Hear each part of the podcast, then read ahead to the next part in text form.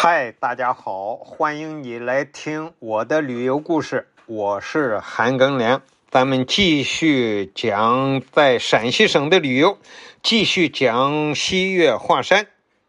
我们从北峰下来，然后再继续沿着苍龙岭往上走的时候，先路过苍耳崖，过了苍耳崖，这不越走越高嘛？再回过头去拍北峰。这个景色非常好，华山这个山石呀，全部是花岗岩，而且在花岗岩它都不长树、植物，什么都不长。你石头上怎么能长？但花岗岩它有缝啊，就缝里头就长草、长长树，那些树呀就在花岗岩缝里，还长得是非常茂盛、郁郁葱葱。所以华山上。白色的是花岗岩，绿色的就是植被。沿着苍龙岭往前走，最典型的景观就是苍龙岭上啊，最窄的地方一米多宽，两边现在是都修起了栏杆、石柱子、铁链子，然后安全了。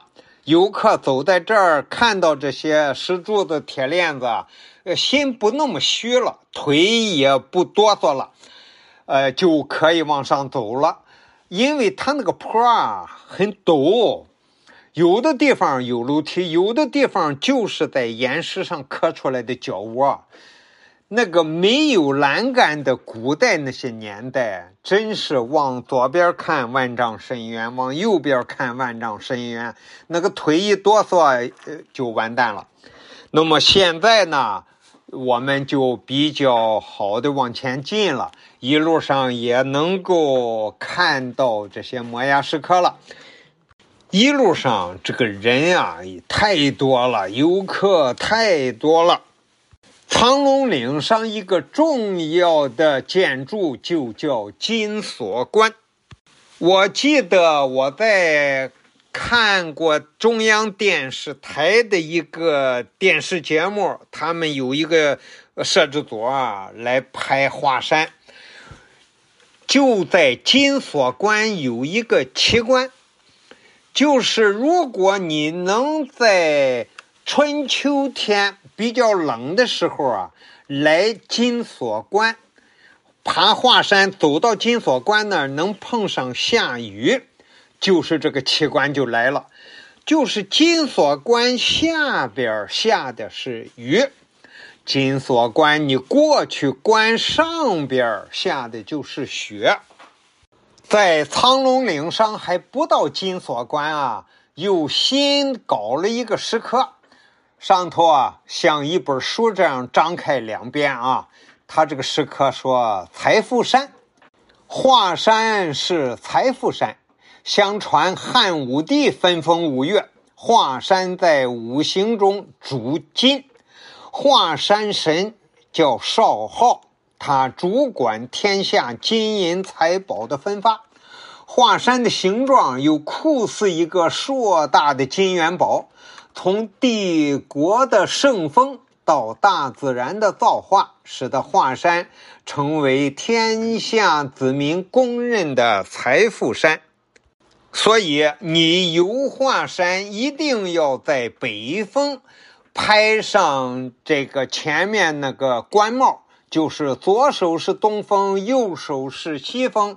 中间矮的地方是中峰，然后一条苍龙岭就从北峰脚下直通华山中峰。这个照片你一定要拍。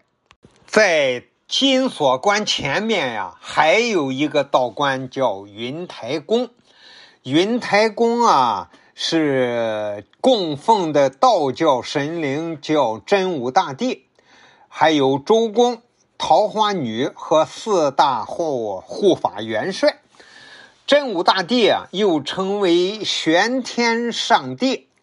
道教供奉的这些神啊，他就不如佛教供奉的这些释迦牟尼、观世音，这些老百姓都知道。道教这些神啊，真的不大明白。